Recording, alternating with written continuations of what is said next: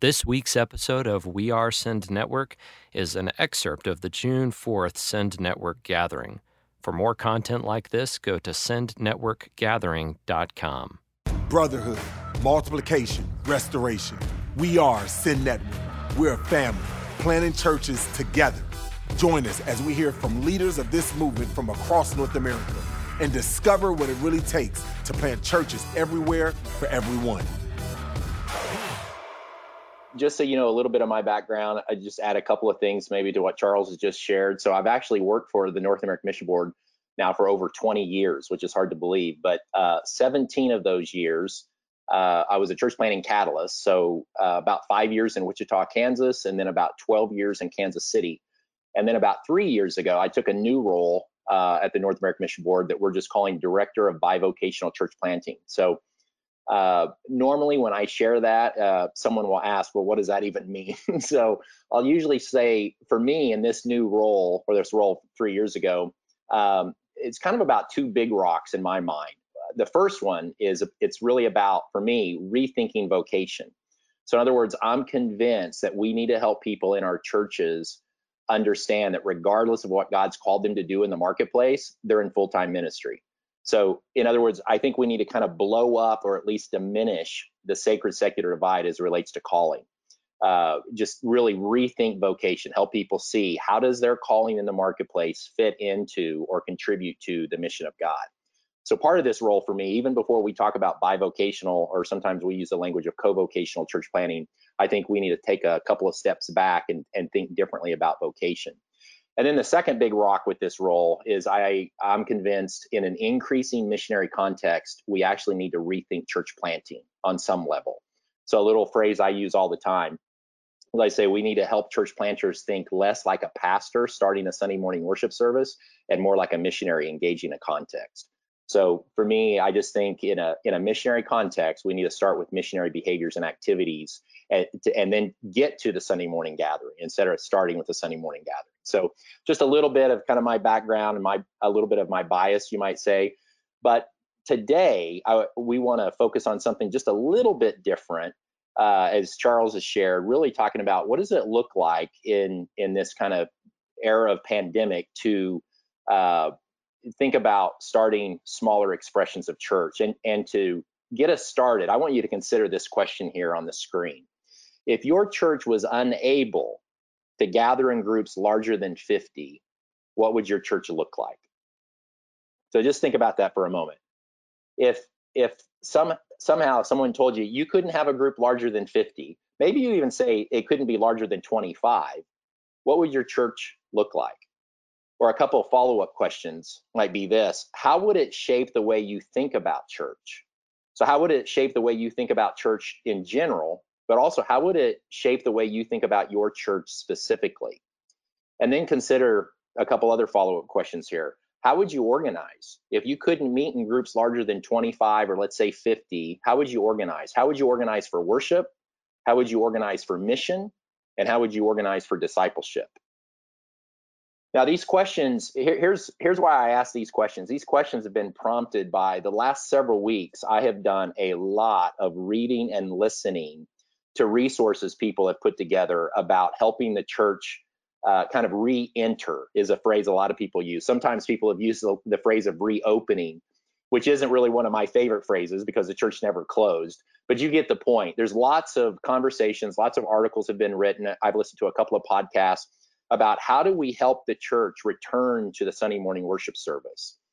Well, all of that that I've, I've read and listened to is very helpful. But one of the things I've recognized is the vast majority of the helps have really been just about how do we return to the building? Or in other words, how do we return to corporate gatherings, which are important, but it's those conversations have really been about how do we space out our services? How do we clean and disinfect in between our services? How do we space out the people? Uh, how do we lay out our meeting space? And while all of those things are important, I've had conversations with other church leaders that have actually said, look, I want this time to force me to think differently, not just think differently about how do we gather on Sunday morning, but how might we need to think differently about church, mission, and discipleship. So that's what I want us to do in this breakout. I, I want to just provide uh, a few ideas to get you thinking about uh, is this a time for us not just to re enter, but to reset, to actually think differently about church mission and discipleship. And to do that, I want to share with you three words or phrases. These are interrelated phrases or interrelated words, but I am convinced that these three ideas or concepts are vital, absolutely crucial for the future of the church in North America. So here's the three little phrases missionary nature. The second word is empowerment. And the third little phrase is smaller expressions. So I want us to take just a few minutes and kind of unpack each of these words or phrases. And then we're going to kind of wrap things up with some possible next steps. So let's talk about the first one missionary nature. So I'm actually convinced, sometimes I'll say it like this, it's kind of a silly way to say it, but I'll say if you've been churched for a very long time, I'm convinced that there are some deeply held assumptions that we may need to unlearn and relearn. I think there there may be some deeply held assumptions around several what I consider uh, paradigm shifts, the way we understand church mission, leadership, uh, even discipleship and evangelism, that we may need to think a little differently about. So I, I'm actually convinced there's probably a dozen of these paradigm shifts. But the single most important, most foundational paradigm shift that I think we need to have that really sets the stage for everything else we're going to talk about uh, in this breakout. But also, I would say I think this is foundational to really just about anything that ails the church in North America today. I think in some way is connected to or can be tied back to this first paradigm shift. And this f- first paradigm shift is what I call recapturing the missionary nature of both God and the church.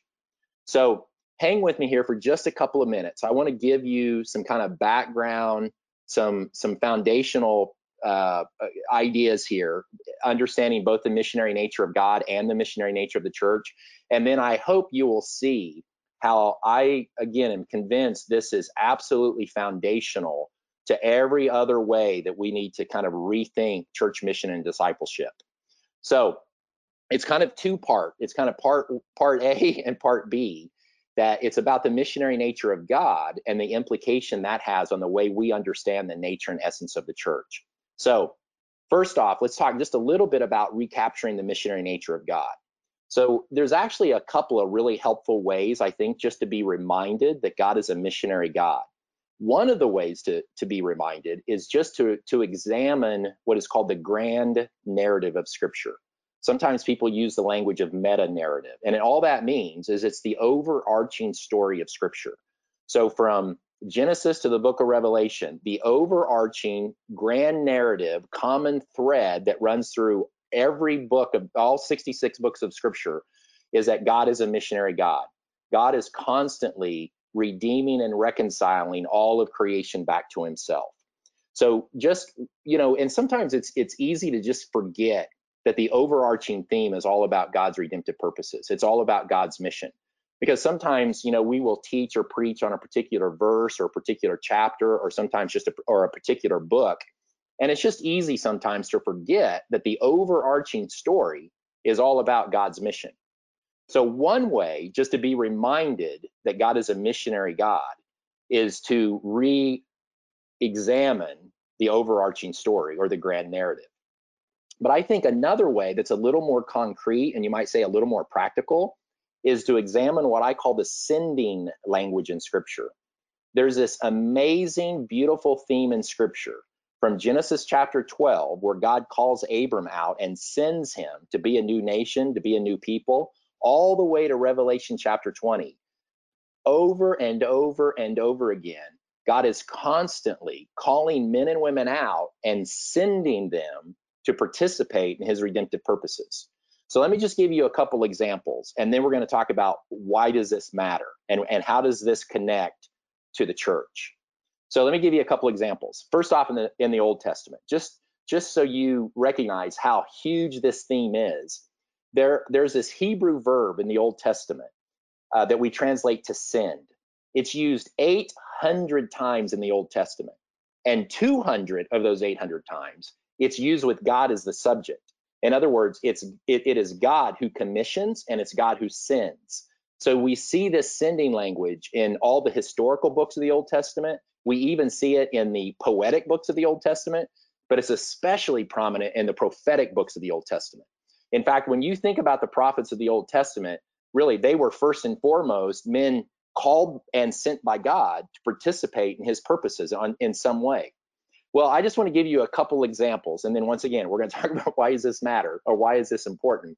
But probably the most well-known sending language in the Old Testament, and you're pro- some of you are probably already thinking about this. It's Isaiah chapter 6, verse 8.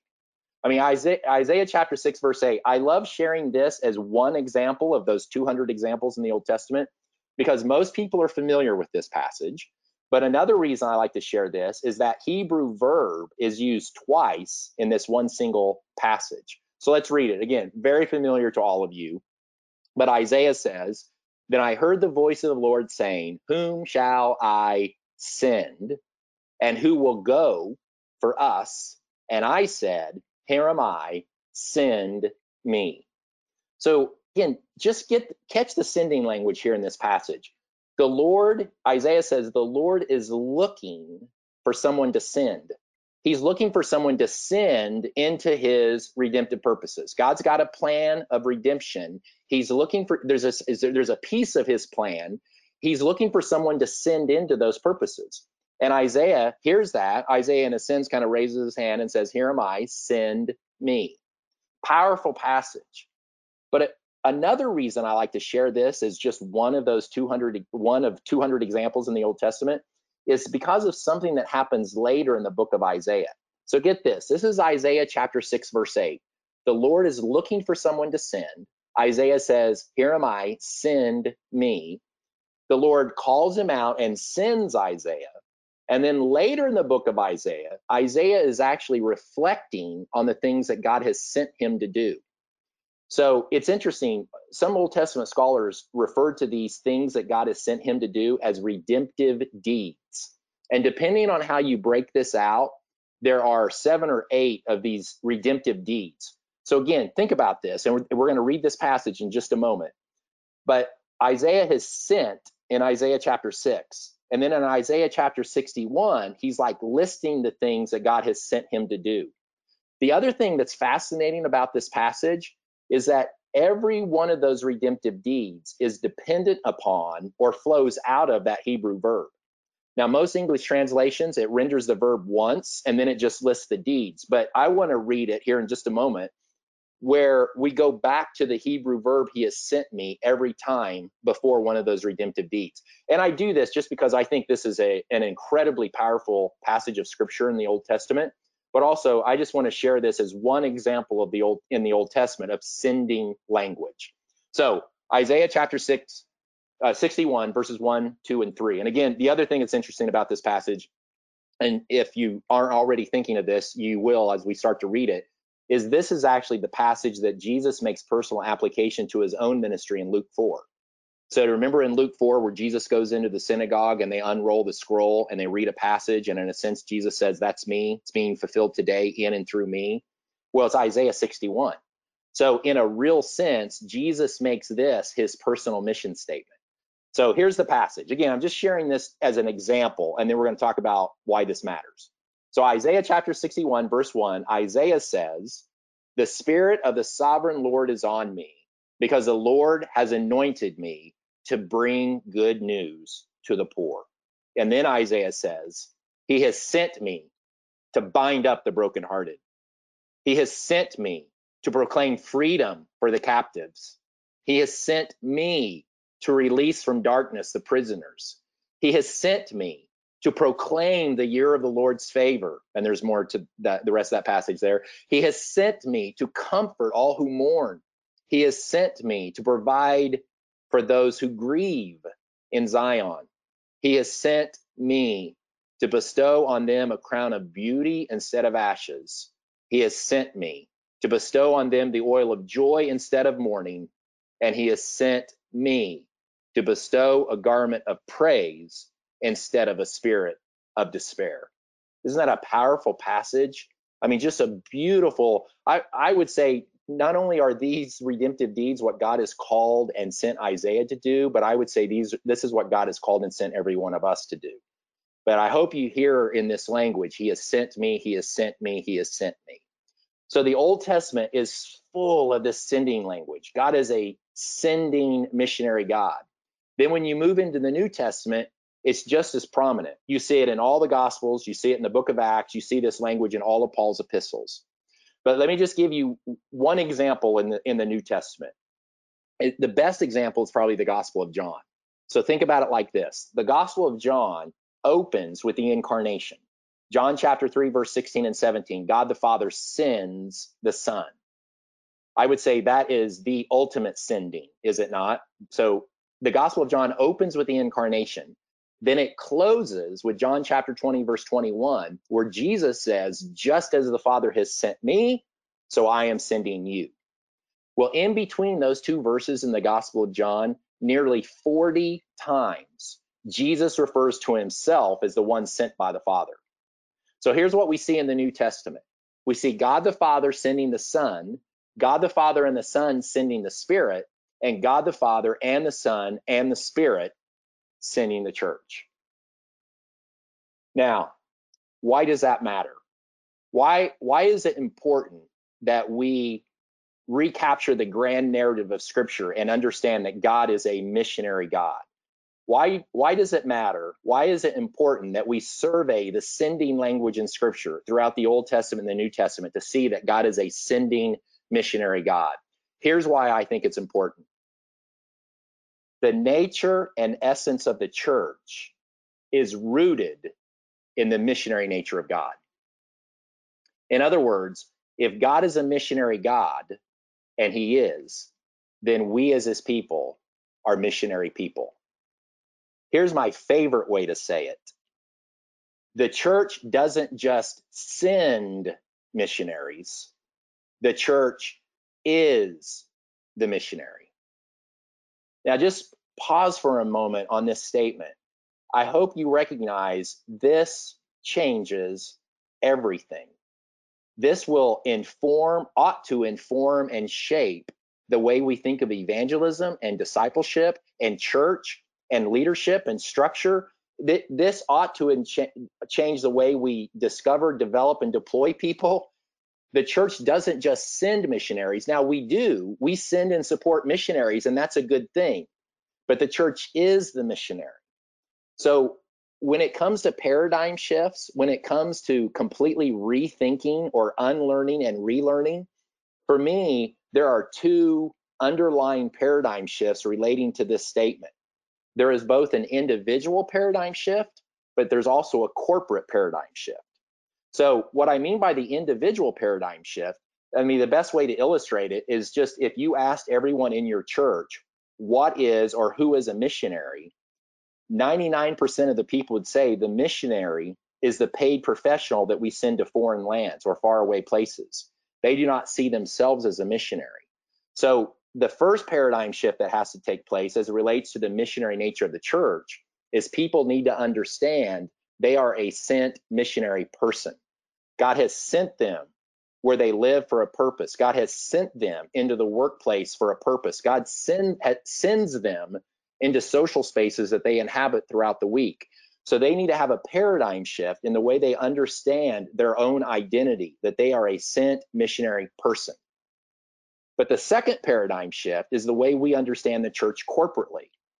So in other words, we need to understand that the church collectively is also a missionary entity. So I want to share with you just to drive this this kind of idea of a paradigm shift corporately home a little bit is I want to share with you the way I think most people understand the church today. And again, I, I hope as we talk about this, you'll see, oh yeah, no, there is some unlearning and relearning we need to do here.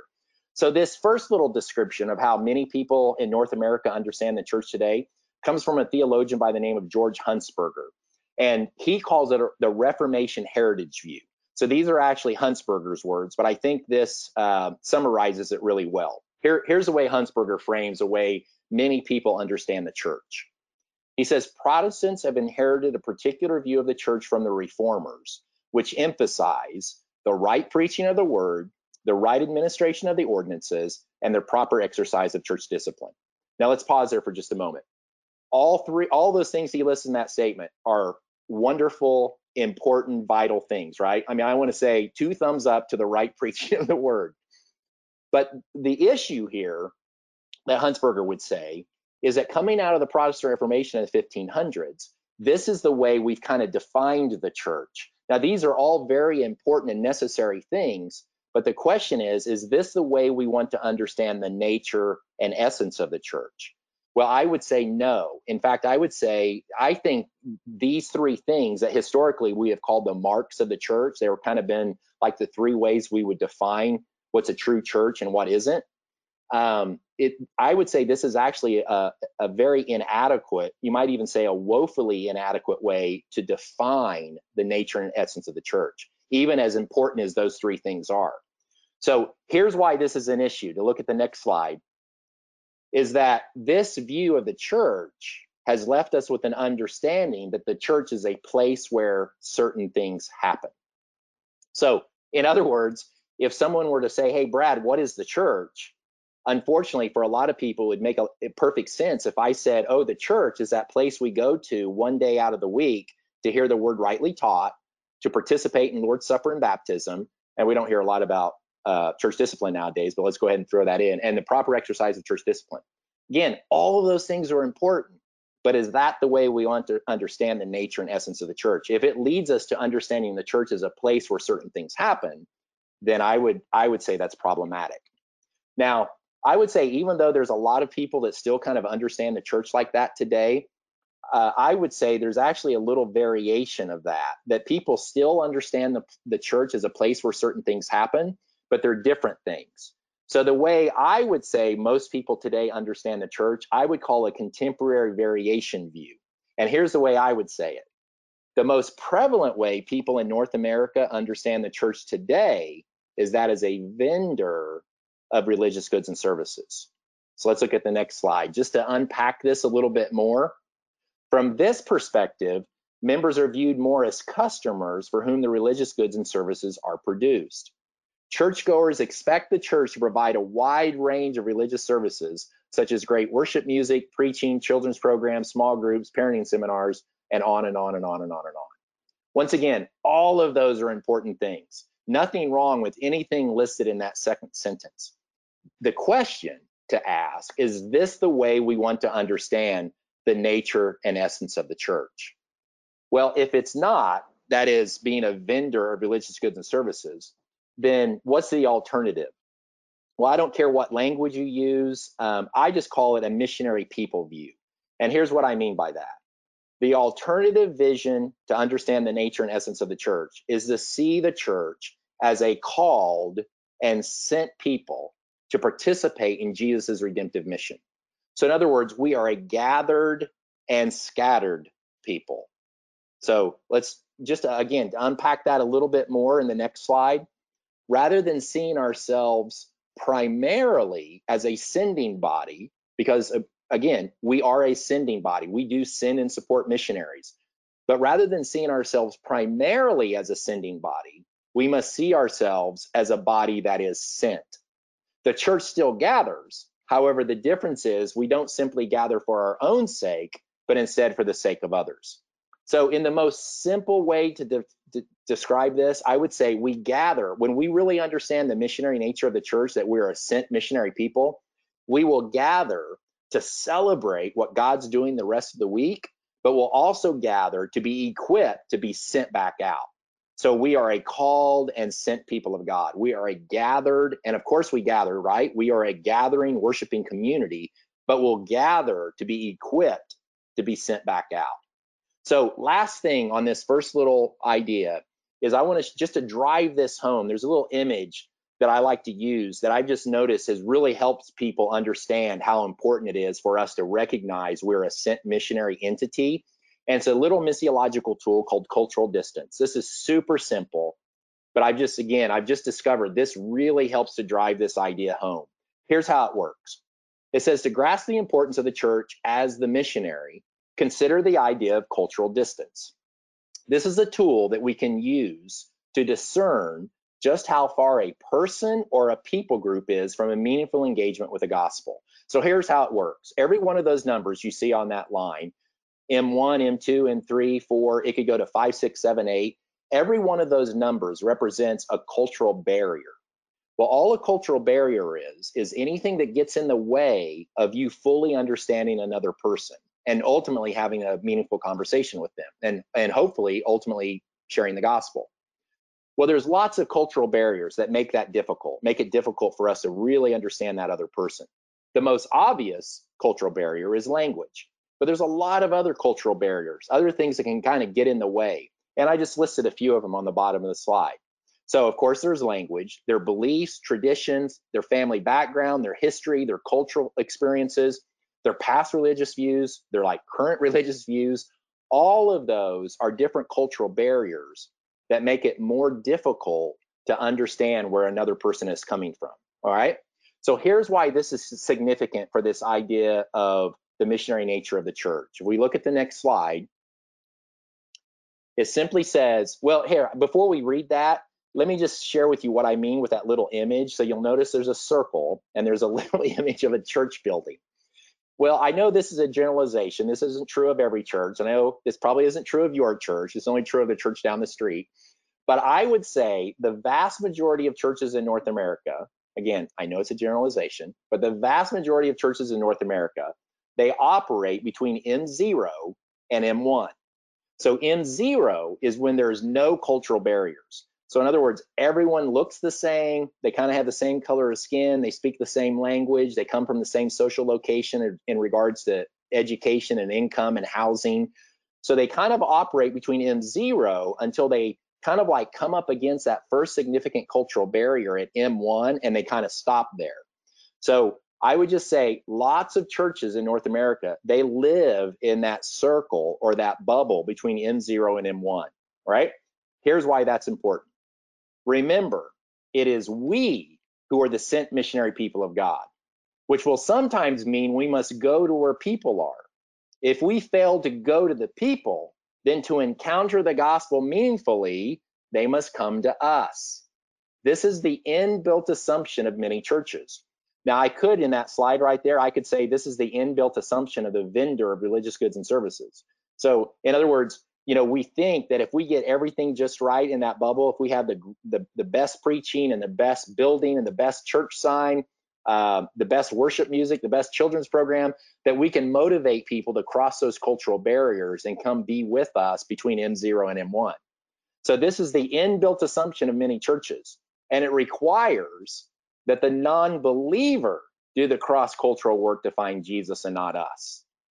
And then here, the last slide here on this just really drives this home. And make no mistake, for many people, just coming to a church service involves some serious cross cultural work. Now, if you don't remember anything else we talk about in this breakout, I hope you'll remember this next sentence. When we ask them to come to us, we are in essence asking them to be the missionaries. See, when we lose the missionary nature of the church, then in some cases, we become a vendor of religious goods and services, and we try to attract people to cross the cultural barriers to come be with us and be like us. But when we recapture the missionary nature of the church, and we see and understand that individually and collectively we are a sent missionary people, then we will understand God has called us to go. God has called us to cross the cultural barriers, to go regardless of where people are. So I just hope you see just the significance of this paradigm shift.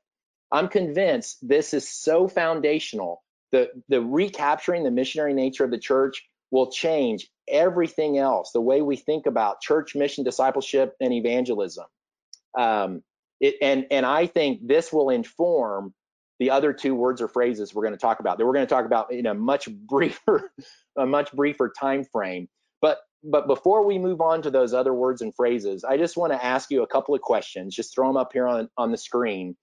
Um, and, and the main question I want you to just pause for a moment and consider is in light of kind of this recapturing the missionary nature of the church, what tensions are you currently experiencing?